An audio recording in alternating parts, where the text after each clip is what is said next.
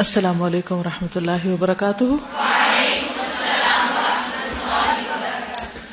نحمد ونسلی علی رسول کریم اما بعد، فاعوذ باللہ من الشیطان الرجیم، بسم اللہ الرحمن الرحیم، رب اشرح لی صدری ویسر لی امری، واحلل عقدۃ من لسانی یفقهوا قولی۔ گزشتہ لیسن میں سے آپ کو کوئی اتفاق ہوا کسی کے ساتھ کچھ شیئر کرنے کا؟ ویکینڈ پہ گھر جا کے۔ جی۔ آئی ایٹ میں فوت ہو گیا تھا تو کوئی میت کو نہلانے والا نہیں تھا وہ تین گھنٹوں سے۔ اچھا۔ پھر الحمد للہ پھر میں پھر وہاں تو بہت زیادہ بدعت تھی ریڈ کپڑا سر پہ باندھنا ہے اور اہدنامہ رکھنا ہے۔ اور پھر بہت لوگ جو کچھ بھی نہیں کر رہے تھے لیکن وہ بہت قریبی تھے وہ کھڑے ہو کے دیکھنا چاہتے تھے۔ تو اللہ تعالیٰ نے جو اللہ الحمد للہ الحمد للہ کفن کتنی چادروں میں دیا؟ وہ ہمارے پہلے والا جو یہاں کا کفن تھا اوکے جو وہاں تھا وہ تو تھا دو فٹ اور تین فٹ کے ٹکڑے تھے بے شمار جو وہ بازار سے بلا وجہ اپنے آپ کو مشقت میں ڈالنے والی بات ہے۔ الہدا میں بھی بعض لوگوں کو یہ کنفیوژن رہی ہے کہ جیسے شاید کرتا الگ ہے اور اس کو کرتے کی طرح پہنانا ہے اور سینا بند الگ ہے اور کیونکہ جو لوگ پیچھے سے کرتے چلے آ رہے ہیں وہ اسی طریقے پر ہیں۔ لیکن ہمیشہ ہونا یہ چاہیے کہ جب کوئی کسی سنت کا پتہ چلے یا کسی بہتر چیز کا پتہ چلے تو انسان فوراً اس کا حریص اور اس کو اپنا لے۔ اور اس میں کاٹنے واٹنے کا کچھ بھی نہیں ہے۔ اگر آپ خود کاٹ رہے ہیں تو آپ دیکھ لیں کہ میت کے سائز کیا ہے، قد کتنا ہے۔ تو اس کے قد سے تھوڑا سا پاؤں کی طرف بڑھا کے اور تھوڑا سا سر کی طرف تین برابر کی چادریں کاٹ لیں۔ تو اس میں تو کچھ ایشو ہی نہیں ہے اور بس اسی عرض کے طور پر پٹیاں باندھنے اس کپڑے کی باندھنے کسی اور کی لا کے باندھنے اٹس سو سمپل ہم نے اس کو پورا ایک سیلیبریشن بنا لیا اتنے اہتمام یہ ہو، یہ ٹکڑا اتنا ہو، یہ ناپ اتنا ہو، یہ تول اتنا ہو، بیری کے پتے اتنے ہوں۔ کیا کسی حدیث میں یہ سب باتیں لکھی ہوئی ناپ تول؟ لکھا ہوا؟ کفن کا سائز لکھا ہوا؟ کہ مجھے آپ کو بتانا چاہیے کہ کیا یہ کامن سینس کی بات نہیں ہے؟ ہے نا؟ کچھ چیزیں کامن سینس ہیں اور کامن سینس یوز کرنی چاہیے۔ کہ آپ کے سامنے ایک چیز رکھی ہوئی ہے۔ میت ہے، ایک میت ہے، بلکہ اس کا معاملہ تھوڑا فرق ہوگا۔ ایک بالکل پتلا سا ہے، چھوٹا سا ہے، نحیف سا انسان ہے۔ ایک عورت ہے، ایک مرد ہے۔ ایک ایک بیماری میں فوت ہوا دوسرا دوسری میں فوت ہوا ہے۔ ایک کا جسم اکڑا ہوا ہے، ایک کا جسم نرم ہے۔ ایک کے جسم کے ٹکڑے ٹکڑے ہیں، ایک کا جسم کسی اور طرح کیا ہم کوئی ایک ناپ تول کے اسٹینڈرڈ لکھ سکتے ہیں کسی کتاب میں؟ نہیں۔ نبی صلی اللہ علیہ وسلم نے اسی لیے ان چیزوں کو کس پہ چھوڑ دیا؟ یعنی آپ نے یہ تو بتا دیا کہ پانی اتنی دفعہ ڈالنا بہتر ہے، زیادہ ڈالو۔ لیکن یہ جو ہے نا، اتنے مگ اور اتنے ناپ اور اتنے تول اور اتنا لمبا اور اتنا چوڑا اور ایک ٹکی اور دو ٹکیاں اور یہ اور وہ، یہ سب فالتو باتیں۔ میں ان پہ بلیو نہیں کرتی۔ یہ سب کس سے کریں؟ عقل استعمال کر کے اس وقت کی ضرورت کے مطابق کریں۔ اگر ہم یہ دیکھ لیں کہ جو میت کا لینتھ ہے، اس سے ڈھائی فٹ پاؤں کی طرف بنتا نہیں پھر ٹھیک طرح۔ اچھا۔ میں نے گئی تھی تو انہوں نے ایسے باندھا ہوا تھا کہ پاؤں تھوڑے سے سخت بجاری اور میت کے گٹنے اوپر آ گئے تھے یعنی کہ اسٹریٹ نہیں تھے۔ تو اس چیز کا بڑا کیئرفل ہونا چاہیے کہ چادر اتنی ہو کہ میت کے پورے پاؤں اسٹریٹ ہوں اور اس کے بعد اتنا ہاتھ ہو کہ یوں بھی کیا جا سکتا ہے چادروں کے سائز میں میڈیم اسمال اور لارج سائز۔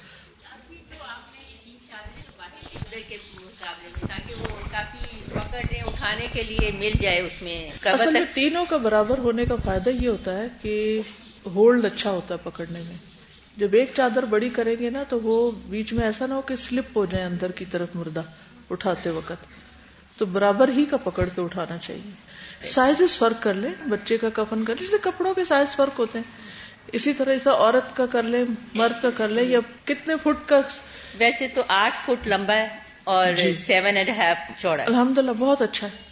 ایک پھر بڑے والا مردوں کے لیے نائن کر دیتے جی ایکسٹرا لارج سائز بھی کر سکتے ہیں کیونکہ سم ٹائم ضرورت پڑ جاتی۔ ٹھیک ہے۔ تو وہ الگ والے بہت چھوٹا سائز اور بہت بڑا الگ کر دے میڈیم جو ہے وہ زیادہ فراہم کر دے یعنی مجھے سمجھ نہیں آتی کبھی کہ پاجامہ پہنانے میں کس قدر دقت پہننے والے کے لیے، پہنانے والے کے لیے، اور نہ کسی قرآن، نہ کسی حدیث، کسی جگہ ایسی کوئی تکلیف دی نہیں گئی۔ وہ وقت دل بہت نرم ہوتے ہیں۔ اس وقت ان کو آخرت کی طرف لے جانا اور تعلیم دینا۔ مجھے امید ہے کہ آپ میرا جینا ورنہ کتاب یا کوئی ایک چھوٹی سی پیمپلٹ بھی آخری سفر کی تیاری ہے۔ جو بھی اس قسم کا ریلیٹڈ مٹیریل ہے، تبلیغ کے لیے وہ ضرور رکھے اس وقت لوگ سننا بھی چاہتے ہیں، پڑھنا بھی چاہتے ہیں۔ ٹھیک ہے؟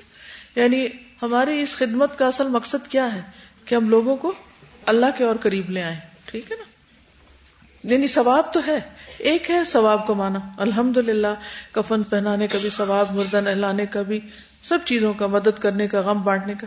لیکن ایک یہ ہے کہ پھر اس سے اگلا اسٹیپ نیکسٹ اور وہ کیا ہے؟ کہ ان کو اللہ کے ساتھ جوڑنے کا۔ یعنی ایک احسان آپ نے کیا ہے، بہت بڑا احسان ہے، لیکن اس سے کہیں بڑا احسان جانے والے کے لیے بھی اور جو پیچھے ہیں جانے والے یعنی اس کے جو امن منتظر ان کو بھی اللہ کی طرف راغب کرنا۔ تو اس موقع کو بھرپور طریقے سے تبلیغ کے لیے استعمال کریں۔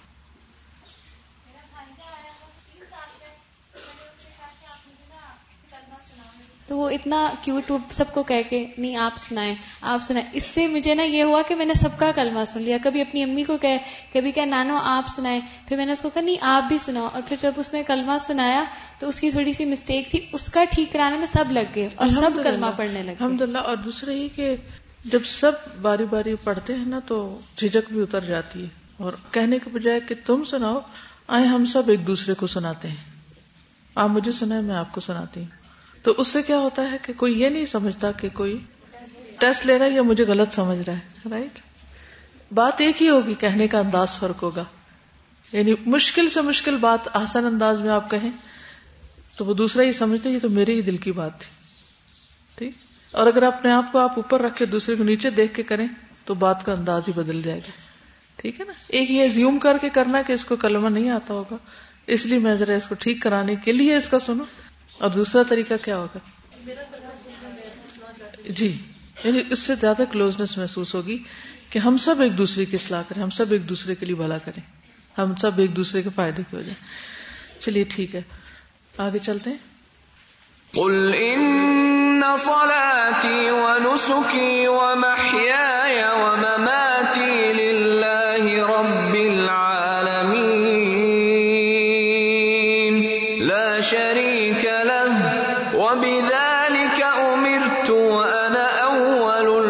المسلمين ہم سب کو اس دنیا سے جانا ہے۔ خوش قسمت ہے وہ جس کا واپسی کا سفر اللہ رب العالمین کی مرضی کے مطابق ہو۔ جس کی موت حالت اسلام میں ہو۔ ولا تموتن الا وانتم مسلمون۔ تمہیں ہرگز موت نہ آئے مگر اس حال میں کہ تم مسلمان ہو۔ خوش قسمت ہے وہ کہ جس کے مرنے کے بعد اس کی تجہیز تکفین تدفین کے سارے مراحل سنت رسول صلی اللہ علیہ وسلم کے مطابق ہوں۔ خوش قسمت ہے وہ جو اپنے پیچھے نیک گواہیاں چھوڑ جائے، اچھی گواہیاں چھوڑ جائے۔ خوش قسمت ہے وہ جس کے لیے اگلی منزل آسان ہو جائے۔ اور اگلی منزل کون سی ہے؟ قبر کی منزل، برزخ کا عرصہ۔ تو آج ہم اس بارے میں پڑھیں گے۔ اس سے پہلے کہ ہم شروع کریں، دنیا کے ایک مسافر سن لیتے ہیں تاکہ آخرت کی یاد پھر سے تازہ ہو جائے اور انشاءاللہ پھر ہم تفصیلات دیکھیں گے۔ دنیا کے مسافر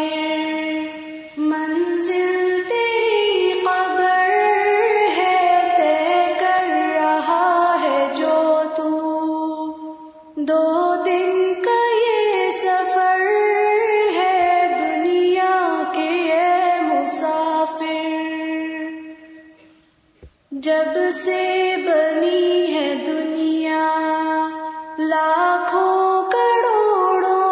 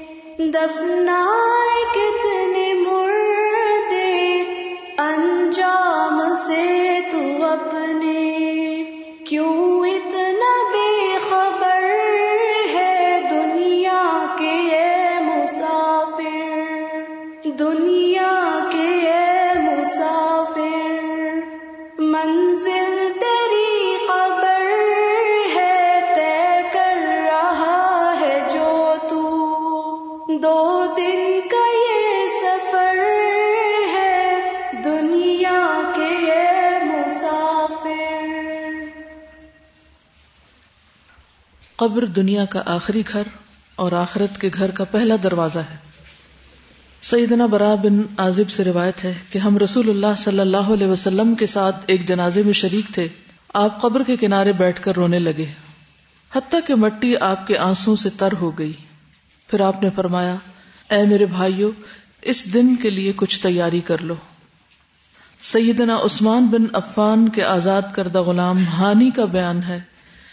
کہ جب عثمان رضی اللہ تعالی عنہ کسی قبر کے پاس کھڑے ہوتے تو روتے، یہاں تک کہ اپنی داڑھی تر کر لیتے۔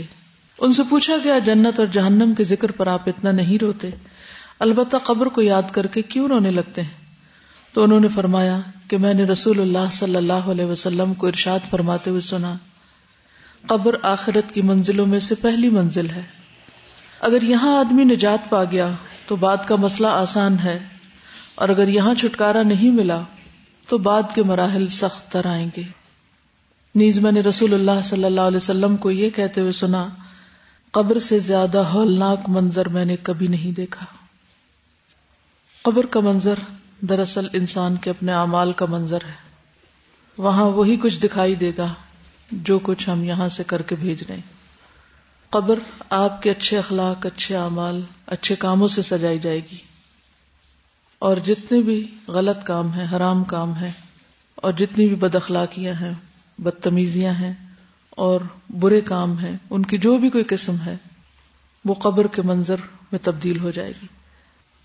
مجھے یاد ہے جب میں چھوٹی سی تھی تو جب بچے اسکول جاتے ہیں یا اور بچوں سے انٹریکشن ہوتا ہے، تو بعض اوقات ان سے کچھ ایسی باتیں سیکھ لیتے ہیں جو بولنی نہیں چاہیے، جیسے گالی گلوچ وغیرہ۔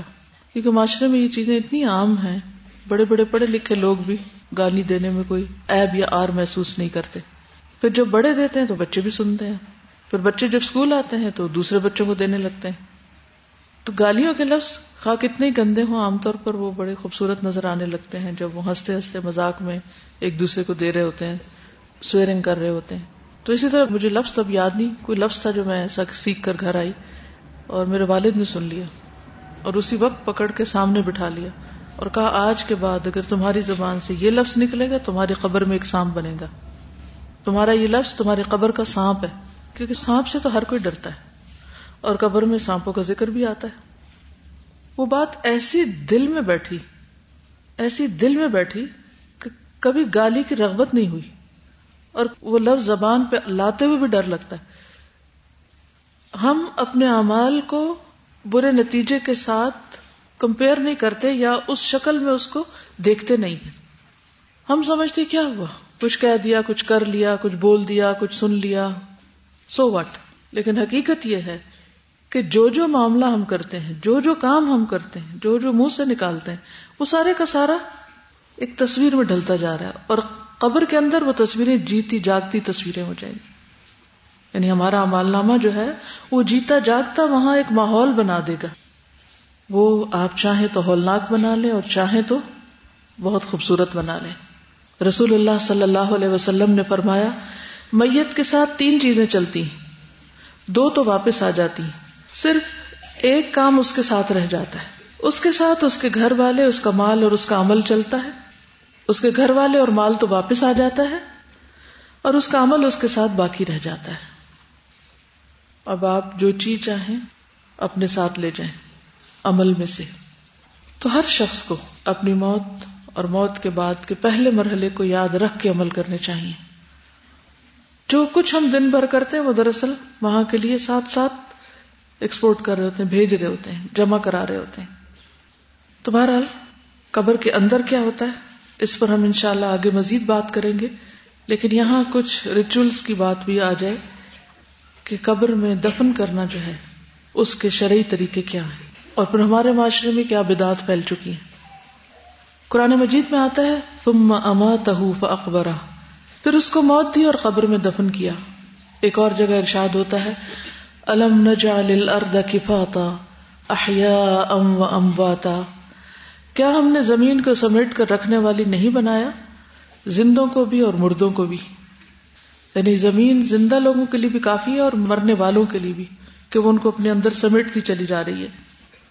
امام بخاری بیان کرتے ہیں کہ سورت ابسا میں جو اکبر ہے تو عرب لوگ کہتے ہیں اکبر ترجلا اقبر یعنی میں نے اس کے لیے قبر بنائی اور قبر تو کا مانا ہے میں نے اس کو دفن کیا۔ اور کفاتا کا مطلب ہے کہ زندگی بھی زمین میں ہی بسر کرو گے اور مر کر بھی اسی میں گاڑے جاؤ گے۔ اسی طرح قرآن مجید میں جہاں رسول اللہ صلی اللہ علیہ وسلم کو آدم کے دو بیٹوں کا قصہ سنانے کا حکم دیا گیا جو روئے زمین پر سب سے پہلے قاتر اور مقتول کی حیثیت سے متعارف ہوئے، وہیں دفن کرنے کا طریقہ بھی ملتا ہے۔ یعنی قرآن مجید سے دفن کا طریقہ کہاں ملتا ہے؟ حابیل اور قابیل کے قصے میں۔ سورت المائدہ میں آتا ہے آیت نمبر تھرٹی تھرٹی ون۔ فطوعت له نفسه قتل اخيه فقتله فاصبح من الخاسرين۔ فبعث الله غرابا يبحث في الارض ليريه كيف يواري سوءة اخيه قال، يا ويلتى اعجزت ان اكون مثل هذا الغراب؟ فأواري سوءة اخي فاصبح من النادمين. اس کے نفس نے یعنی قابیل کے نفس نے، اسے بھائی کے قتل پر ابھارا۔ یہ دنیا میں پہلی فوتگی تھی۔ پھر اس نے اسے قتل کر ڈالا۔ تو وہ خود خسارہ اٹھانے والوں میں سے ہو گیا۔ بالآخر اللہ تعالیٰ نے ایک کوا بھیجا جو زمین کو ریدنے لگا، تاکہ وہ اس قاتل کو دکھا دے وہ طریقہ جس سے وہ اپنے بھائی کی لاش چھپا سکے۔ کہنے لگا، ہائے افسوس، میں اس کبے کی طرح ہونے سے بھی گیا گزرا ہو گیا کہ اپنے بھائی کی لاش تو چھپا دیتا اور پھر وہ پچھتانے والوں میں شامل ہو گیا۔ تو مٹی میں دفن کرنے کا طریقہ ڈے ون سے ہے۔ پہلے انسان کی فوتگی کے ساتھ ہی۔ مٹی سے انسان بنا ہے اور مٹی میں ہی لوٹایا جاتا ہے۔ لیکن آج دنیا میں مختلف قومیں طرح طرح کے طریقوں سے مردوں کو ختم کرتی ہیں یا دفن کرتی ہیں یا پھر جلاتی ہیں اور طریقے اختیار کرتی ہیں۔ تو یاد رکھیے کہ دفن کرنا واجب ہے۔ میت کو مٹی میں چھپانا واجب ہے، خواہ کافر ہو یا مومن ہو، کوئی بھی ہو۔ ابو طلحہ رضی اللہ عنہ کہتے ہیں کہ بدر کی لڑائی میں رسول اللہ صلی اللہ علیہ وسلم کے حکم سے قریش کے چوبیس مقتول سردار بدر کے ایک بہت ہی اندھیرے کنویں میں، گندے کنویں میں پھینک دیے گئے۔ سوائے امیہ بن خلف کے کہ اس کا جسم اپنی زرہ میں پھول گیا تھا۔ صحابہ نے اسے ہلانا چاہا، لیکن مشکل پیش آئی۔ تو اسے وہیں رہنے دیا گیا اور اس پر مٹی اور پتھر وغیرہ ڈال کر اسے چھپا دیا گیا۔ تو چونکہ وہ چوبیس تھے، تو چوبیس قبریں کھودنا ایک مشکل کام تھا، تو سب کو اوپر نیچے اسی میں ڈال کے وہ ایک طرح سے سب کی اجتماعی قبر بن گئی۔ اور ایک جو تھا، اس کو اٹھا کے وہاں پھینکنا مشکل تھا، تو اس کو وہیں پر ہی مٹی میں دبا دیا گیا۔ علی رضی اللہ عنہ سے روایت ہے کہ میں نے نبی صلی اللہ علیہ وسلم سے عرض کی کہ آپ کا بوڑھا گمراہ چچا ابو طالب مر گیا ہے، اب کون اسے مٹی میں دبائے گا؟ فرمایا، بس تم جاؤ اور اسے دبا کر کسی کو اس بات کی خبر دیے بغیر میرے پاس آ جاؤ۔ چنانچہ میں گیا، اپنے باپ کو مٹی میں دبا دیا اور فارغ ہو کر آپ کے پاس آیا۔ میرے اوپر مٹی اور غبار کے اثرات تھے۔ آپ نے مجھے غسل کرنے کا حکم دیا۔ آپ صلی اللہ علیہ وسلم نے میرے حق میں بیش قیمت دعائیں کی۔ کہ جن کے مقابلے میں مجھے زمین بھر کے خزانے بھی اچھے نہیں لگتے۔ تو ابو طالب کا نہ جنازہ پڑا گیا اور نہ ہی اس کی خبر دی گئی اس طرح، بلکہ اٹھا کے خاموشی سے لے جا کے قبر میں دفن کر دیا گیا۔ مسلمان کو کافر اور کافر کو مسلمان کے ساتھ دفن نہیں کیا جائے گا۔ مسلمانوں کو مسلمانوں کے قبرستان میں اور کافر کو کافروں کے قبرستان میں دفن کیا جائے گا۔ جس طرح زندگی میں انسان الگ الگ ہے، اپنے اندر کے اعتبار سے عمل کے اعتبار سے تو مرنے کے بعد، انجام کے اعتبار سے اور جگہ کے اعتبار سے الگ ہو جاتا ہے۔ رسول اللہ صلی اللہ علیہ وسلم کے غلام بشیر رضی اللہ عنہ بیان کرتے ہیں کہ میں رسول اللہ صلی اللہ علیہ وسلم کے ساتھ چل رہا تھا کہ آپ مشرقوں کی قبروں کے پاس سے گزرے۔ تو فرمایا، بے شک یہ لوگ بہت بڑی خیر سے پہلے ہی گزر گئے۔ یعنی اسلام کے آنے سے پہلے ہی گزر گئے۔ آپ نے یہ بات تین بار فرمائی۔ پھر آپ مسلمانوں کی خبروں کے پاس سے گزرے۔ فرمایا، بلا شبہ ان لوگوں نے بہت بڑی خیر پالی تو اس سے کیا پتا چلتا ہے کہ نبی صلی اللہ علیہ وسلم نے ابتدا سے ہی مسلمانوں کے لیے قبرستان الگ رکھا مشرقین کے ساتھ نہیں دفن کیا۔ میت کو قبرستان میں دفن کرنا سنت ہے، صرف شہدا اس حکم سے مستثنا ہے۔ جابر رضی اللہ عنہ سے مروی ہے کہ نبی صلی اللہ علیہ وسلم مشرقین سے قتال کے لیے مدینہ منورہ سے نکلے۔ مجھ سے میرے والد عبداللہ نے کہہ دیا تھا کہ جابر جب تک ہمارے انجام کا تمہیں علم نہیں ہو جاتا، تمہاری ذمہ داری ہے کہ اہل مدینہ کی نگہداشت کرو۔ اللہ کی قسم، اگر میں نے اپنے پیچھے بیٹیاں نہ چھوڑی ہوتی، تو میری خواہش تھی کہ تم بھی میرے سامنے شہید ہو جاتے۔ جابر کہتے ہیں کہ میں نگرانی کر رہا تھا کہ اچانک میری پھوپھی میرے والد اور میرے ماموں کو اونٹ پر لاد کر لے آئیں۔ وہ مدینہ منورہ میں داخل ہوئی تاکہ انہیں ہمارے قبرستان میں دفن کریں۔ اچانک ایک آدمی منادی کرتا ہوا آیا نبی صلی اللہ علیہ وسلم تمہیں حکم دیتے ہیں کہ اپنے مقتولین کو واپس لے جا کر اسی جگہ دفن کرو جہاں وہ شہید ہوئے تھے۔ چنانچہ ہم ان دونوں کو لے کر واپس لوٹے اور مقام شہادت میں انہیں دفن کیا۔ ٹھیک ہے۔ جابر کے والد جو تھے، عبداللہ، وہ شہید ہو گئے تھے نا اس جنگ میں۔ تو ان کی پھوپھی نے کیا کیا کہ وہاں سے اونٹ پر لاد کر کس کس کو، والد کو، ماموں کو مدینہ لے آئی تاکہ عام قبرستان میں دفن کریں۔ تو نبی صلی اللہ علیہ وسلم نے ان کو واپس اوہدی کی طرف موڑ دیا، جہاں اس وقت شہدائے عہد کا مقبرہ ہے، آپ نے دیکھا ہوگا۔ انسانیت کی خدمت کا یہ شعبہ بھی اسلام میں اجر و ثواب سے محروم نہیں رکھا گیا۔ اس لیے غسل دینا اور جنازے کے ساتھ جانا، کفن پہنانا، یہ سارے بہت بڑے اجر کے کام ہیں۔ اسی طرح قبر کھودنا بھی بہت بڑی اجر کی بات ہے۔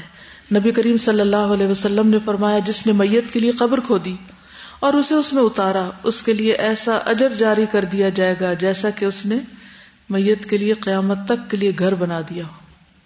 یعنی کفن پہنانے کے وہ سندس کو جوڑا۔ اور قبر بنانے اور اس میں اتارنے کا اجر ایسے جیسے کسی کو گھر بنا کے دیا قیامت تک کے لیے۔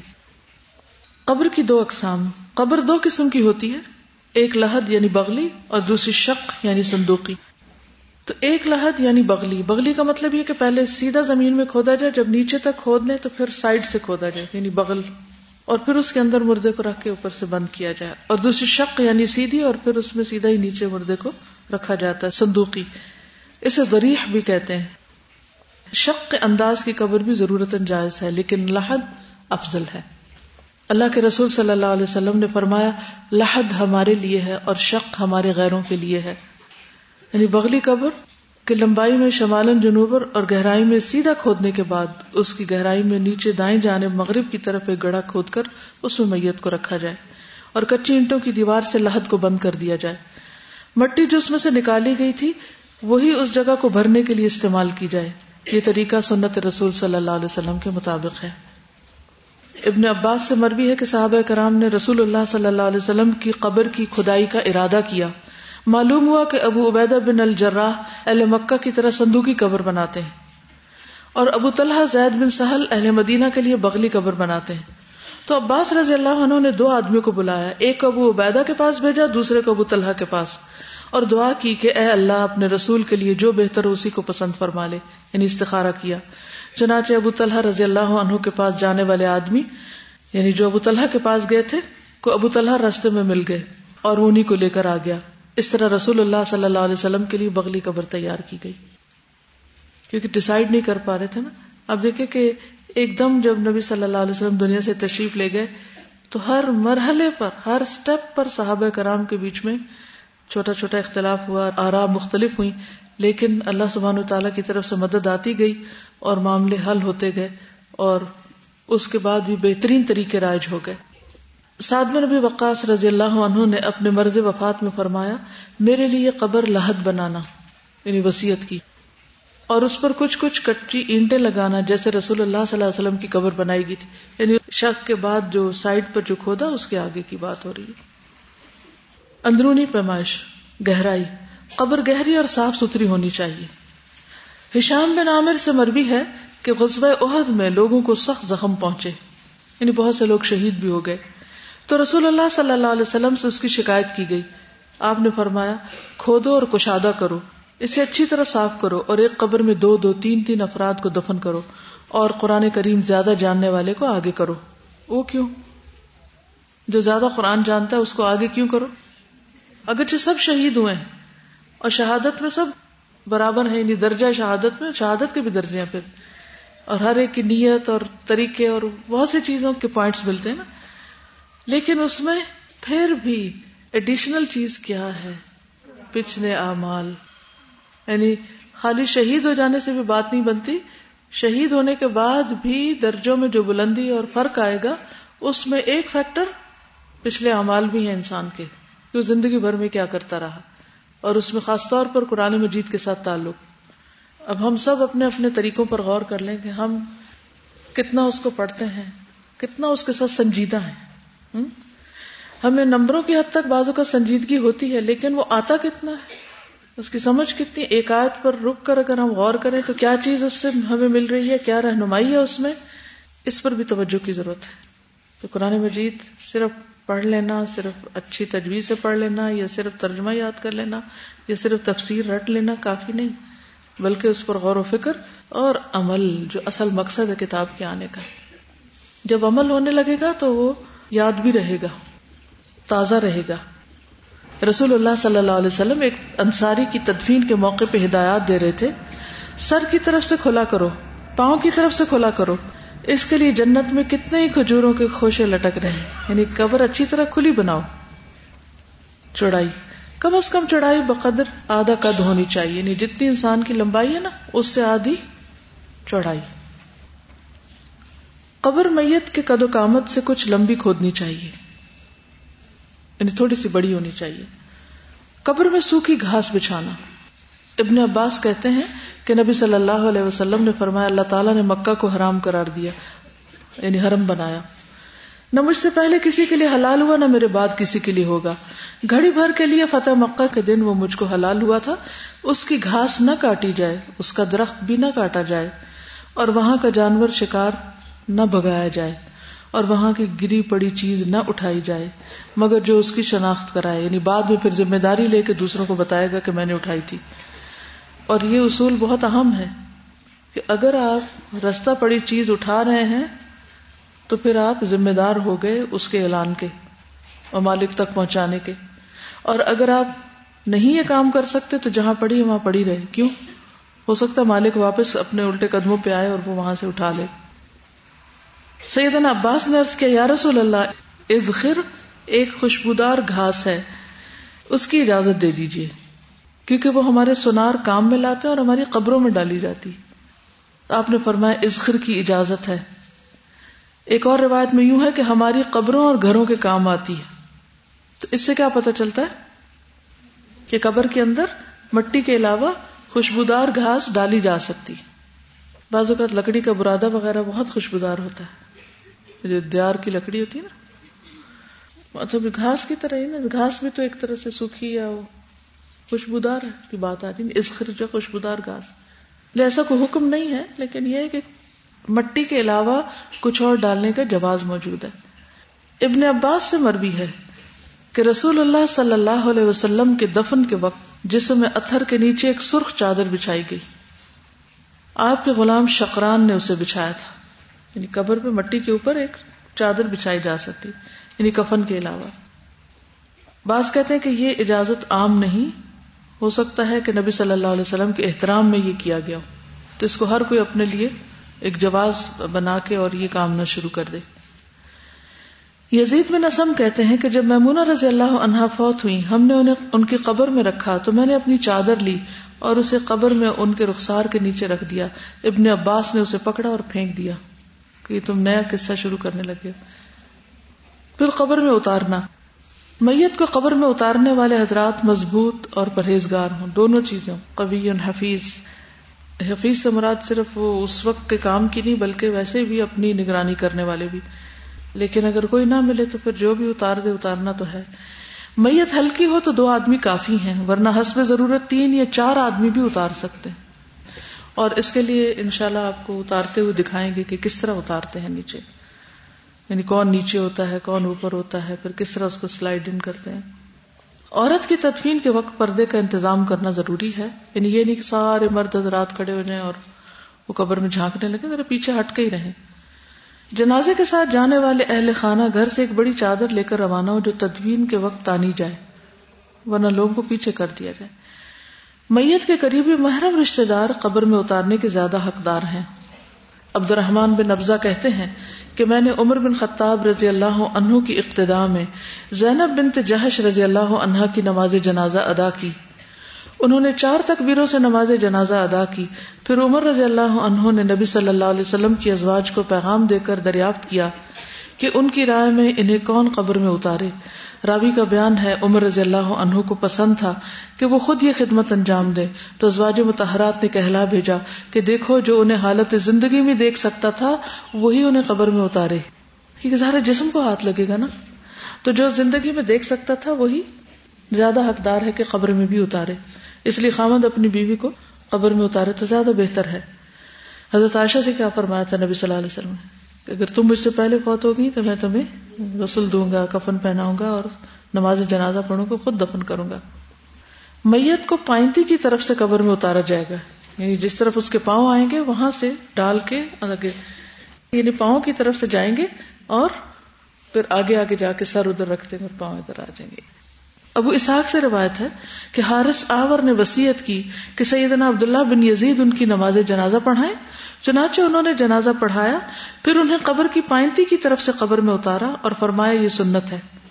میت کو دائیں پہلو پر قبلہ رخ کر کے لٹایا جائے یعنی اس کا چہرہ کس طرف ہو؟ یعنی ٹلٹ ہو تھوڑی میت، قبلہ رخ۔ اب کفن کے بندھن کی گرہیں کھول دی جائیں۔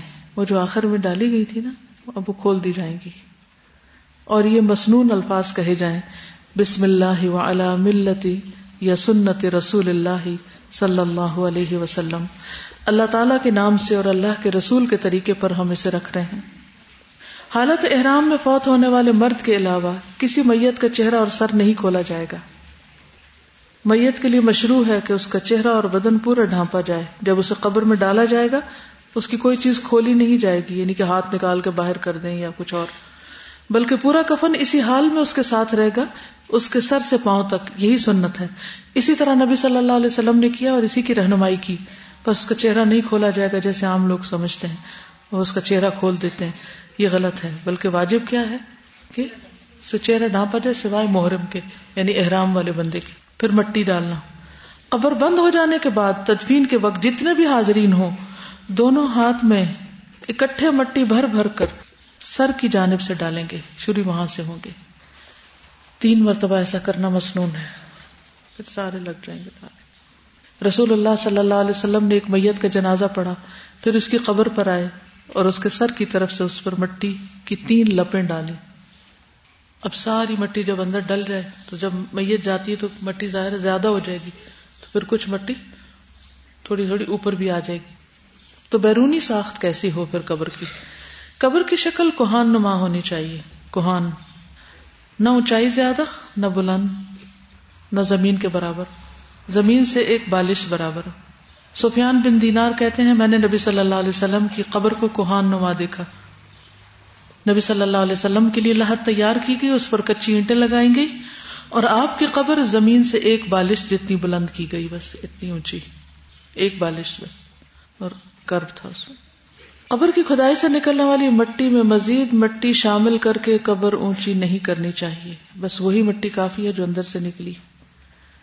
جابر رضی اللہ عنہ سے روایت ہے کہ رسول اللہ صلی اللہ علیہ وسلم نے قبر پر عمارت تعمیر کرنے اور قبر میں زیادتی کرنے سے منع فرمایا۔ ہے قبر کو برابر کرنا۔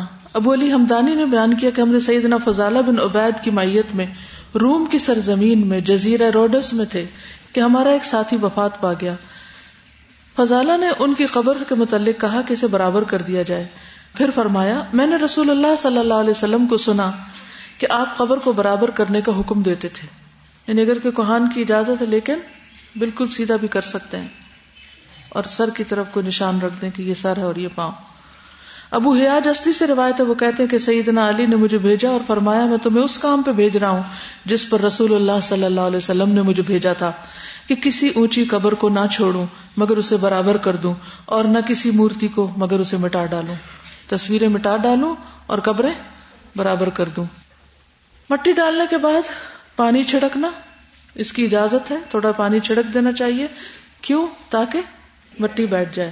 اور اس لیے بھی کیونکہ آندیاں چلتی ہیں نا تو مٹی ساری اڑ جائے گی اگر وہ جمی نہیں ہوگی تھوڑی۔ کہ نبی صلی اللہ علیہ وسلم نے اپنے بیٹے ابراہیم کی قبر پر پانی چھڑکا تھا۔ پھر کچی قبر۔ قبر پکی بنانا اور اس پہ چبوترا بنانا یا مزار، مسجد اور کسی بھی قسم کی تعمیر کرنا منع ہے۔ جابر رضی اللہ عنہ سے روایت ہے کہ رسول اللہ صلی اللہ علیہ وسلم نے قبروں کو پختہ بنانے سے منع فرمایا۔ جابر رضی اللہ عنہ کہتے ہیں کہ نبی صلی اللہ علیہ وسلم نے قبروں کو چونے وغیرہ سے پختہ کرنے سے منع کیا یعنی سیمنٹڈ نہیں ہونی چاہیے۔ ٹھیک ہے؟ جابر رضی اللہ عنہ سے روایت ہے کہ رسول اللہ صلی اللہ علیہ وسلم نے قبر پر عمارت تعمیر کرنے سے منع کیا کہ اس کے اوپر کو کمرہ بنے یا گمبد بنے یا مزار بنے۔ آپ نے اس سے منع فرمایا۔ یہ سنن نسائی کی روایت ہے۔ پہلی دو روایتیں صحیح مسلم کی تھی قبروں پر مسجد بنانا۔ رسول اللہ صلی اللہ علیہ وسلم نے فرمایا، یہود پر اللہ کی لانت ہو، انہوں نے اپنے انبیاء کی قبروں کو مساجد بنا لیا تھا، کہ عبادت گاہ بنا لیا۔ علامت کے طور پر پتھر رکھنا۔ قبر کے سراہنے کی طرف علامت کے طور پر پتھر رکھا جا سکتا ہے۔ یعنی چھوٹی سی اینٹ سراہنے کی طرف رکھی جائے۔ یہ پتھر فقط اتنا بڑا ہونا چاہیے جسے ایک آدمی کوشش کر کے اٹھا لے۔ ایسا نہیں ہونا چاہیے کہ پورے پورے وہاں دیواریں کھڑی کر دی جائیں۔ مطلب بن ودا بیان کرتے ہیں کہ جب عثمان بن مزون کی وفات کے بعد ان کی میت دفنا دی گئی تو نبی صلی اللہ علیہ وسلم نے ایک آدمی کو پتھر کی طرف اشارہ کرتے ہوئے فرمایا، وہ پتھر لے آؤ. وہ آدمی پتھر نہ اٹھا سکا۔ رسول اللہ صلی اللہ علیہ وسلم وہاں تک گئے اور اپنی آستین چڑھائی۔ مطلب بیان کرتے ہیں کہ جن صحابی نے مجھے رسول اللہ صلی اللہ علیہ وسلم کا یہ واقعہ بیان کیا، وہ فرماتے تھے، گویا میں آج بھی رسول اللہ صلی اللہ علیہ وسلم کے بازو کی سفیدی دیکھ رہا ہوں۔ جب آپ نے آستینیں اونچی کی تھی پھر آپ پتھر اٹھا لائے۔ اور اس کے سر کی طرف رکھ دیا، فرمایا، میں اس سے اپنے بھائی کی قبر پہچان سکوں گا، اور میرے اہل میں سے جو کوئی فوت ہوا، میں اسے اس کے قریب دفن کروں گا۔ تو نشانی کے طور پر پتھر رکھا جا سکتا ہے۔ لیکن قبر پہ کتبہ لگانا، نام، تاریخ، پیدائش، وفات شجرا شاعری یا کوئی اور تحریریں، یہ درست نہیں۔ رسول اللہ صلی اللہ علیہ وسلم نے منع فرمایا ہے کہ قبروں پر کچھ لکھا جائے۔ سنن نسائی کی روایت ہے ٹو زیرو ٹو سیون۔ تدفین کے بعد کی دعا۔ تدفین کے بعد کچھ دیر وہیں ٹھہرے رہنا، میت کے لیے استغفار اور قبر میں منکر نکیر کے سوالات پر ثابت قدم رہنے کی دعا کرنا مسنون ہے۔ لیکن وہاں اس سوالوں کے جواب بتانا درست نہیں۔ عثمان بن عفان رضی اللہ عنہ سے مربی ہے کہ نبی صلی اللہ علیہ وسلم جب میت کو دفن کر کے فارغ ہو جاتے، تو قبر پر رکتے اور فرماتے، اپنے بھائی کے لیے استغفار کرو اور ثابت قدمی کی دعا کرو۔ بے شک اب اس سے سوال ہونے والا ہے۔ یعنی ہم اس کی مدد کس طرح کر سکتے ہیں؟ اس کے لیے دعا کر کے، ثابت قدمی کی اور استغفار کی۔ دعا یوں کہنی چاہیے اللہ ثبت بالقول الثابت کما ثبتہ فی الدنیا۔ اے اللہ، اسے ثابت قدم رکھنا۔ قول ثابت یعنی جس کلمے پر یہ تھا، جیسے کہ دنیا میں اسے ثابت قدم رکھا۔ یعنی دنیا میں بھی ایمان پر رہا اور اب بھی اس کو اس ایمان کی برکت سے ثابت قدمی عطا کرنا کہ منکر نکیر کے سوالوں پہ گھبرا نہ جائے۔ چند اور احکامات، مرنے سے پہلے قبر تیار کروانا۔ کسی مسلمان کے لیے جائز نہیں کہ مرنے سے پہلے یہ قبر تیار کروا کے رکھے۔ البتہ اپنے علاقے کے اندر کسی جگہ پر دفنائے جانے سے متعلق وسیعت کر سکتا ہے۔ حضرت عائشہ رضی اللہ تعالیٰ عنہ نے بقی کے قبرستان میں اور سیدنا عمر نے آخری وقت میں حجر عائشہ میں رسول اللہ صلی اللہ علیہ وسلم کے قدموں میں دفن کیے جانے کی تمنا کی تھی۔ Post mortem. مومن میت کے اعضاء وغیرہ توڑنا یا کاٹنا منع ہے۔ رسول اللہ صلی اللہ علیہ وسلم نے فرمایا، مومن میت کی ہڈی توڑنے کا گناہ، زندہ مومن کی ہڈی توڑنے کے برابر ہے۔ اس کی اجازت نہیں۔ اللہ یہ کہ کوئی شدید مجبوری ہو، جیسے دنیا میں کبھی ہڈی کاٹنی پڑ جاتی ہے، تو ادر وائز چھوٹی چھوٹی چیزوں پر پوسٹ مارٹم کر کے میت کی بورمتی کرنا اور اندر سے سارے آزاد نکال لینا، یہ درست نہیں۔ مردار کو حنوت کرنا۔ میت کو حنوت کرنے یا جلانے کی اسلام میں اجازت نہیں۔ حنوت کرتے نا، اس کو ممی فائی کرنا، اس اسی طرح جو پرندے اور جانور ہیں، دوسرے حنوت کیے ہوئے، ان بیچاروں کو بھی لٹکا کے رکھ چھوڑتے ہیں۔ یہ بھی درست نہیں۔ اسٹف پرندے ہوتے ہیں نا، جو اینیملز بھی اور وہ بھی۔ سمندر میں وفات۔ سمندر میں اگر کوئی شخص وفات پا جائے، تو خشکی کا مقام اتنی مدت کی مسافت پر ہو کہ میت کے گلنے سڑنے کا امکان ہو۔ تو غسل اور کفن اور نماز جنازہ پڑھنے کے بعد اس کو وزنی چیز سے بات کر سمندر میں ڈال دیا جائے گا۔ سید سلمان ندوی کا معلوم ہے آپ کو؟ جنہوں نے سیرت النبی کتاب لکھی، ان کو اسی طرح سمندر میں دفن کیا گیا۔ میت کا سفر، دور دراز کے ملک سے میت کو اپنے ملک میں لا کر دفن کرنا یا آبائی گاؤں لے جانے کے لیے دشوار گزار پہاڑی میدانی علاقوں کا لمبا سفر کرنا درست نہیں۔ یعنی بلا وجہ اس کو اذیت نہ دی جائے۔ اور پھر یہ کہ اس پہ جو خرچ آتا ہے وہ بھی بے پناہ ہوتا ہے۔ بعض اوقات لوگ قرضہ وغیرہ لیتے ہیں۔ سید عائشہ کے بھائی کی حبشہ میں وفات ہو گئی۔ وہاں سے ان کی میت لائی گئی تو بڑے افسوس سے فرمانے لگی، مجھے صرف اس بات کا غم ہے کہ میرے بھائی کو اس کے مرنے والی جگہ پر دفن کیوں نہ کیا گیا۔ ایک اور حدیث میں انسان جس وقت اپنی پیدائش کے مقام کے علاوہ کسی اور جگہ فوت ہوتا ہے، تو اس سے اس کی ولادت سے لے کر اس کے آخری پاؤں کے نشان تک یعنی مرنے کی جگہ تک جنت میں زمین عطا کر دی جاتی۔ تو اس لیے کبھی بھی اس بات کی فکر نہیں ہونی چاہیے کہ ہائے میں اپنے دیش سے دور ہوں اور پردیش میں مر گیا ہوں۔ وہ ساری جگہ اس کے لیے جنت کا ٹکڑا بن جاتی بال فرض بننے والا اپنے بارے میں وسیعت کر بھی جائے کہ میری میت کو میرے ملک، میرے شہر، میرے گاؤں، میرے فلاں قبرستان میں لے جا کے دفنائے جو اس شہر میں نہ ہو مثلا، تو اس پر عمل نہیں کیا جانا چاہیے۔ کیونکہ نقل جسد جو ہے وہ جنازہ جلدی لے کر جاؤ کے حکم کے بھی خلاف ہے۔ یہ علامہ البانی کی رائے۔ تدفین کے وقت میت کے سینے پر عہد نامہ رکھنا یا کاغذ پر کچھ لکھ کے اس کے اندر رکھنا اور کچھ بھی ایسا کام کرنا جس سے یہ سوچنا کہ اس سے میت کے قبر کے عذاب میں کمی ہو جائے گی یعنی اس کے اندر رکھتے وقت یا کچھ لکھ کے رکھتے وقت یہ درست نہیں۔ اسی طرح دفن کرتے وقت کوئی سرحانہ وغیرہ رکھنا بھی درست نہیں۔ تدفین کے بعد قبر پہ اذان دینے کی بھی ضرورت نہیں۔ پھر میت کے دفن کرنے کے بعد چند افراد قبر کے نزدیک کھڑے ہو کر باری باری اذان دیتے ہیں بعض اوقات، تو یہ بھی ٹھیک نہیں۔ اور اس کی خود ساختہ حکمت کیا بتائی جاتی ہے کہ جب مردہ قبر میں اذان سنے گا تو نماز کی تیاری کرے گا۔ اور یوں اس تیاری کے سبب منکر نکیر کے سوالات کے مراحل سے آسانی سے گزر جائے گا۔ اب آپ یہ دیکھیے کہ جو لوگ دنیا میں اذانے سن کے نماز نہیں پڑھتے، وہ وہاں کہاں پڑھیں گے؟ اور پتہ نہیں نیچے آواز جا بھی رہی ہے کہ نہیں جا رہی۔ کیونکہ میں تو اکثر کمرے کی کھڑکیاں کھولتی رہتی ہوں کہ اذان کی آواز نہ مس ہو جائے۔ تو اگر اوپر کمرے میں اذان کی آواز آنا مشکل ہے، تو وہ کئی من مٹی کے نیچے جو پڑا، وہ اس کو کہاں سے آواز آ رہی ہوگی؟ قبر کی بدات پختہ قبریں بنوانا اور انہیں قیمتی سنگ مرمر سے مزین کروا کے ان پہ قطبے ماں شجر نصب اور شیر و شاری نصب کروانا۔ یہ بھی بدت ہے۔ قبروں پہ خیمہ لگانا۔ عبداللہ بن عمر رضی اللہ عنہ نے عبد الرحمان بن نبی بکر کی قبر پر ایک خیمہ تنا ہوا دیکھا تو کہنے لگے، اے غلام، اسے اکھاڑ ڈالو۔ اب ان پر ان کا عمل سایہ کرے گا۔ یعنی کوئی بلڈنگ بنا کے یا خیمہ لگا کے سایہ نہیں ہوتا، عمل سے سایہ ہوگا۔ جب حسن بن حسن بن علی رضی اللہ عنہ فوت ہوئے، تو ان کی بیوی نے ایک سال تک قبر پر خیمہ لگائے رکھا۔ آخر خیمہ اٹھایا گیا تو لوگوں نے ایک آواز سنی، کیا ان لوگوں نے جن کو کھویا تھا ان کو پا لیا؟ دوسرے جواب دیا، نہیں، بلکہ نا امید ہو کے لوٹ گئے۔ سارا سال بھی کوئی قبر پہ بیٹھا رہے، کچھ بھی حاصل نہیں ہو سکتا۔ ایسی چیزوں سے اس لیے روکا گیا کہ ہر ایک کی زندگی قیمتی ہے۔ صرف مرنے والا ہی نہیں کہ جس کے غم منایا جائے اپنے لیے بھی کچھ کرنا چاہیے انسان کو۔ قبر کے پاس روشنی کا بندوبست کرنا، چراغ، موم بتیاں جلانا، قبر کے قریب کسی آدمی کو اجرت پر بہت دن تک قرآن پاک کی تلاوت کے لیے بٹھا دینا۔ ثواب اور مغفرت کی غرض سے قبروں پر قرآن آیات والی چادریں بچھانا۔ یہ سب بدات ہیں۔ مرنے والے کے ساتھ اپنی محبت اور عقیدت کے طور پر قبر پر پھول پتیاں بکھیرنا اور اس تعلق کے اظہار کے لیے قبر کو بوسے دینا اور ماتھا یا رخسار یا جسم قبر سے لگانا۔ یہ بھی درست نہیں۔ قبروں کی طرف منہ کر کے دعائیں مانگنا، قبر پر نماز پڑھنا یا کوئی اور عبادت کرنا، قبر والے کو سجدہ کرنا یا قبروں کا طواف کرنا بھی درست نہیں۔ کسی نبی، ولی یا بزرگ کی قبر پر دعا کرتے ہوئے ان کے نام کی قسم کھانا، نیز ان کی قبروں کو وسیلہ بنا کے دعا مانگنا، یہ بھی درست نہیں۔ اپنی حاجتیں پوری کروانے کے لیے درخواستیں لکھ کے مزاروں پہ ڈال آنا، یا نبی صلی اللہ علیہ وسلم کی قبر مبارک پر بھیجنا۔ مسجد میں قبر یا مزار بنانا۔ قبروں اور مزاروں پر کھانے کے چڑھاوے چڑھانا، قبر پر روپے پیسے ڈال آنا۔ بازو کا روپیہ پیسہ تو نہیں، کھانا پینا، ادھر چاول اور دال وغیرہ پھینک آتے۔ مدفون لوگوں کے لیے دعا مغفرت کرنے اور خود عبرت حاصل کرنے کے بجائے قبروں پر حاضریاں، زیارتیں کرنے جانا۔ اور وہاں بزرگوں کے ناموں کے نظر و نیاز اور منتیں ماننا۔ قبروں پر میلے یا عرس لگانا۔ قبر پر صدقہ خیرات تقسیم کرنا۔ مزاروں اور قبروں پر جانور ذبح کرنا۔ وہاں بال، دھاگے، رنگ برنگ کپڑے اور جھنڈے لگانا۔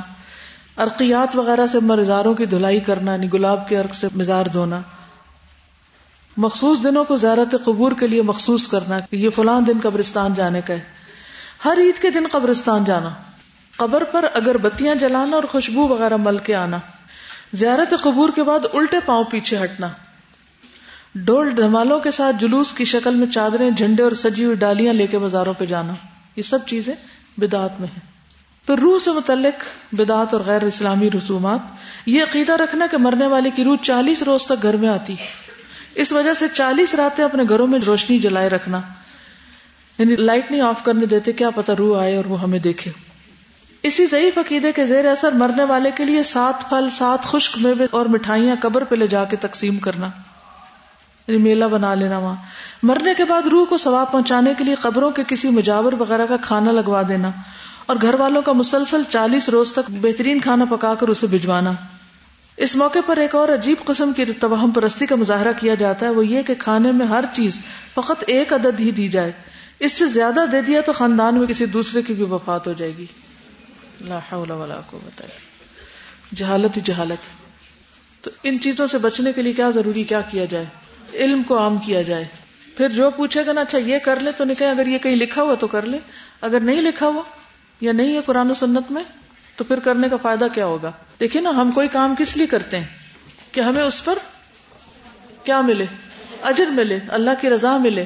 اور اگر وہ کرنے پر رضا ہی نہیں ملی تو کیا پایا؟ بیوی بچوں کا بھی پیٹ کاٹ کے بعض اوقات وہ پھل اور وہ کھانے آنے والوں کو بھی کھلائے جاتے ہیں اور قبر کے اوپر بھی بھیجے جاتے ہیں اور مختلف لوگوں کو بھی، تو اس کا کوئی فائدہ نہیں کیونکہ وہ سنت کے مطابق نہیں۔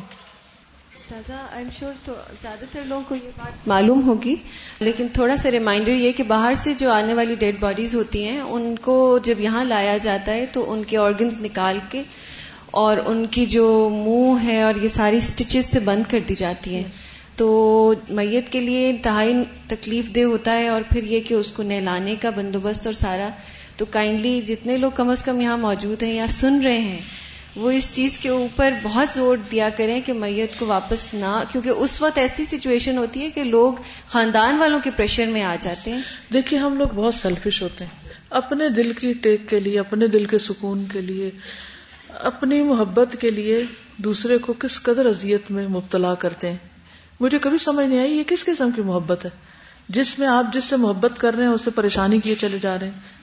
دنیا میں بھی، زندگی میں بھی، اور پھر مرنے کے بعد بھی نہیں چھوڑتے کہ بس تم یہیں آ کے دفن ہو اور اس کے لیے آپ خود سوچئے، اپنے آپ کو رکھیے اس ٹیبل پر کہ جہاں پیٹ چاک کر کے دل، گردے آنتے ہر چیز اندر سے نکال دی۔ اور اس کے اندر پھر اسٹفنگ کر کے اس کو سیا گیا۔ پھر منہ سی دیا گیا، پھر آنکھیں سی دی گئی ناک وغیرہ وغیرہ۔ کیا شکل ہو جاتی؟ کیا حال ہو جاتا ہے؟ کیا آپ اپنے لیے پسند کریں گے؟ تو پھر اپنی خاطر دوسروں کے لیے کیوں پسند کرتے کیا ملتا ہے آپ کو اس سے؟ کیا ملے گا آپ کو؟ چند دن کے بعد ویسے آپ بھی بھول جائیں گے۔ آپ نہیں تو آپ کے بچوں میں سے کون یاد رکھے گا کہ یہاں کون دفن ہے اور کون نہیں۔ اب دیکھیں نا، آدھا جسم تو وہیں رہ گیا۔ کیا دفنایا آپ نے پھر؟ یعنی کہ نہ اس کا جنازہ اور نہ کچھ اور یعنی کہ جنازہ خیر پورے انسان کا ہی ہوتا ہے، لیکن پھر بھی وہ وہیں دفنا کے اسی زمین میں چلا گیا یا وہ معلوم نہیں کہاں کام آیا۔ کس قدر جاتی اسی طرح میڈیکل کالجز میں جو ڈائسیکشن ہال ہوتا ہے اس کے اندر جو فرسٹ ایئر سیکنڈ ایئر میں جو ڈائسیکشن کی جاتی ہے وہ مسلمان میتیں ہی ہوتی ہیں جو لاوارث ہوتی ہیں ان کو ہی لے آیا جاتا ہے اور انہیں کو ہی پھر وہ وہاں پہ رکھا جاتا ہے۔ تو یہ میں نے پڑھا تھا کہ یہ جائز نہیں ہے۔ فتوا ابھی پڑھا ہے کہ مطلب مسلمان کی میت کو اس کام کے لیے استعمال نہیں کرنا چاہیے۔ دیکھیں نا کہ اپنے آپ کو اس کی جگہ رکھ لیں۔ کچھ بھی کسی کے ساتھ کرنے لگے نا تو پہلے اپنے آپ کو وہاں کھڑا کر لیں پھر اپنے آپ سے کہیں۔ یا اپنے آپ کو اس جگہ پر دیکھیں پھر کہیں ہاں جائز ہے یا نہ جائز کیونکہ بہت ساری چیزیں دین کے اعتبار سے ہمیں نہیں بھی حکم پتا ہوتے۔ لیکن یہ تو پتا ہے نا کہ یہ جو ہو رہا ہے یہ ہماری عقل کہتی ہے ضمیر کہتا ہے کہ یہ ٹھیک نہیں ہو رہا۔ جو ہو گیا سو ہو گیا۔ دیکھیے اب جو ہو گیا سو ہو گیا۔ اب آئندہ کے لیے منع ہو جائے۔ استاذہ میں دو تین باتیں کرنا چاہوں گی۔ ایک تو یہ ڈائسیکشن کی جو بھی بات ہوئی تو میں بھی ڈاکٹر ہوں۔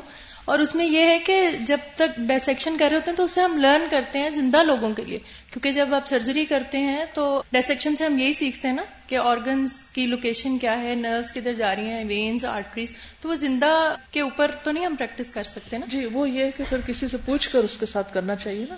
لاوارس لوگوں کو پکڑ کے تو نہیں کرنا چاہیے۔ طریقہ کار وہ بات ہو رہی ہے۔ آرگن ڈونیٹ کرتے ہیں تو جو جی۔ لکھ کے دیتے ہیں نا۔ تو اسی جی، طرح اگر کسی کی ڈائسیکشن کرنی ہے اگر آپ کہتے ہیں کہ آپ کا جسم کسی کے سیکھنے کی چیز بنے اور اس کے بغیر سیکھنے کا کوئی دوسرا طریقہ ہی اب نہیں ہے، کیونکہ اب تو میں سمجھتی ہوں کہ اتنا کچھ ہو چکا ہے کہ اگر ایک، میں چونکہ اس فیلڈ کی ایکسپرٹ نہیں، اس لیے کوئی رائے بھی نہیں دینا چاہتی، لیکن جب ایک چیز منع کی گئی تو اس کے کوئی ریزن ہوگی اور اس سے پہلے بھی آپ دیکھیے جو کچھ اب ہو رہا ہے، اس سے پہلے کیا لوگوں کا علاج معالجہ نہیں ہوتا؟ تھا یہ سوال ای میل میں ایک دو بار آ چکا ہے۔ تو اس میں پھر میں نے جو ریسرچ کی، اس کے بارے میں یہی ہے کہ اسکالرس تو یہی کہتے ہیں کہ یہ جائز نہیں ہے۔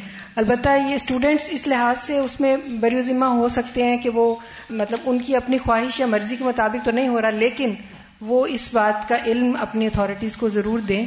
اور دوسرا یہ کہ مسلمان کے علاوہ نان مسلم یا اس طرح کافر کی انہوں نے لکھا ہوا تھا کہ اس کو یوز کیا جا سکتا ہے۔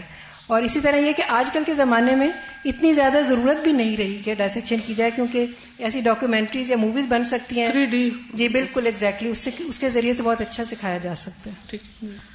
تو استاذہ اپنے یہ باڈی آرگنس کو ڈونیٹ کرنا کیا جائز ہے؟ جی اس میں حدیث میں آتا ہے نا جو کسی مسلمان کو نفع پہنچا سکے تو پہنچائے اس میں ان آرگنس کو جس کے بعد انسان خود مر نہ جائے۔ اپنا ہارٹ نہیں کسی کو آفٹر ڈیتھ جو کے بعد تو بہت سے آرگن کام ہی نہیں کرتے تو بیکار ہو جاتے صرف آئیز ہوتی ہے نا باقی تو کیا جی۔ کام کرتے؟ ہاں جی صرف کارنیا جی۔ ڈونیٹ کر ہاں جی کارنیا کے حد تک ہو سکتا۔ یہ بھی اگرچہ اختلافی ہے لیکن اس میں کافی میں نے سیشن اٹینڈ کیے ہوئے ہیں۔ بالآخر یہ ہے کہ جواز کی گنجائش موجود ہے۔ استاذ میرا کوشچن ہے میری فیملی میں اس طرح قبروں پر زیارت کرنا بہت زیادہ عام ہے۔ تو ایک بار میں نے اپنی فیملی میں کسی سے سنا تھا کہ میرے فادر میرے خواب میں آئے اور انہوں نے مجھے کہا کہ میں تمہیں بہت یاد کرتا ہوں، تم نے آنا ہی بند کر دیا۔ تو اس وجہ سے میں ان کی قبر پر جاتا ہوں۔ خوا- خواب تین طرح کے ہوتے ہیں نا۔ ایک حدیث نفس ہوتی ہے، جو دل میں باتیں ہوتی ہیں، وہی خواب میں نظر آ جاتی ہیں۔ اور دوسرے یہ ہے کہ اس میں دیکھیے، ایک ہے شریعت کا حکم اور ایک ہے خواب۔ اگر یہ دونوں آمنے سامنے آ جائیں تو کیا کریں گے؟ شریعت کا۔ حکم چاہے خواب آئے۔ تب بھی اس خواب کی کچھ حقیقت نہیں، کیونکہ واضح حکم موجود ہے، وہی کا سلسلہ بند ہو گیا۔ ہاں جن چیزوں کے بارے میں نہیں کوئی حکم واضح موجود، تو وہ اگر خواب میں آ جائے، تو ایسے خواب درست بھی ہو سکتے ہیں۔ مثلا، کسی نے یہ ایک چھوٹا سا واقعہ لکھ کے بھیجا کہ جیسے امانت اس دن بات ہوئی تھی نا کہ اگر کوئی قرض لیتا ہے اور پھر اس کو واپس کرنے کی نیت رکھتا ہے، تو اللہ تعالیٰ اسباب بھی پیدا کر دیتے ہیں۔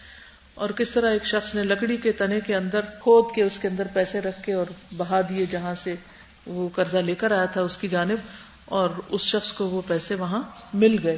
بغیر کسی اور کمیونیکیشن کے کوئی اس نے کوئی ٹیکسٹ میسج وغیرہ بھی نہیں بھیجا تھا کہ تم یہ لکڑی پکڑ لینا۔ اور لکڑی تو کہیں بھی جا سکتی تھی، لیکن اللہ تعالیٰ نے کس طرح اس کی یعنی پورا کر دیا اس کی، جو اس کی نیت تھی۔ لکھتے کہ ہمارے ایریا میں ایک پٹھان بابا جو روز صبح تمام گھروں سے کوڑا اکٹھا کر کے بن میں پھینک کر آتے ہیں۔ کچھ عرصہ پہلے ہمارے ایریا میں ایک صاحب کی وفات ہو گئی۔ کچھ دنوں بعد وہ اپنے ایک دوست کے خواب میں آئے جو یہیں رہتے ہیں۔ خواب میں انہوں نے ان صاحب کو بہت تکلیف میں دیکھا اور وہ کہہ رہے تھے کہ آپ کوڑے والے بابا کو میرا قرضہ واپس کر دیں۔ کچھ پیسے رہتے ہیں ان کی طرف۔ یعنی جو مرنے والا ہے ان کی طرف کچھ پیسے رہتے ہیں۔ ان صاحب نے صبح اٹھ کر بابا کو بلایا اور پوچھا، فلاں صاحب نے تمہارے کوئی پیسے دینے تھے؟ اس نے کہا جی ہاں تین سو روپئے دینے تھے۔ شاید وہ ان کی مہینے کی تنخواہ تھی جو انہوں نے ادا نہیں کی تھی۔ پھر انہوں نے اپنی طرف سے بابا کو پیسے ادا کر دیے۔ تو بعض اوقات ایسے خواب ہوتے ہیں کہ میت کسی کے خواب میں آ کر اپنے اوپر گزرنے والے حالات کی خبر دیتی ہے۔ کیونکہ وہ اس کی بھی روح آزاد ہو چکی ہے اور سوتے وقت ایک روح ہماری بھی نکل جاتی ہے نا۔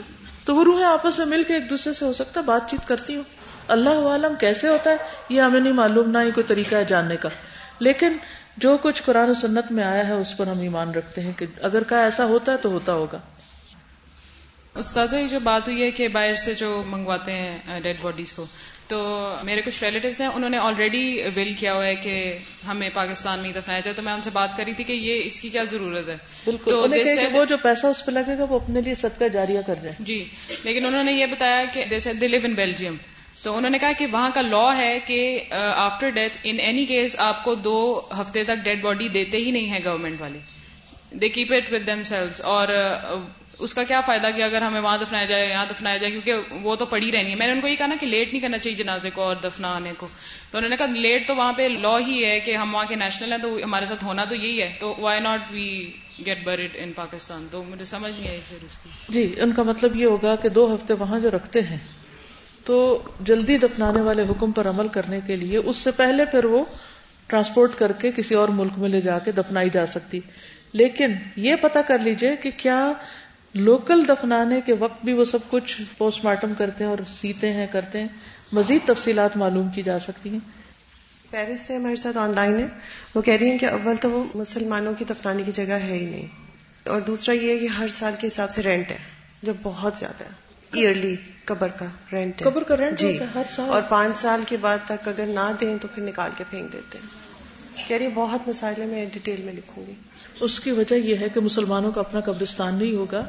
اس کے لیے ہونا یہ چاہیے کہ بہت سے مسلمان جو وہاں گئے ہوئے ہیں اور ہزاروں لاکھوں کی تعداد میں ہیں وہ مل کے ایسے فنڈز قائم کریں علاقے خریدیں اور ان علاقوں میں مسلمان میتوں کو دفنانے کے لیے انتظام کریں۔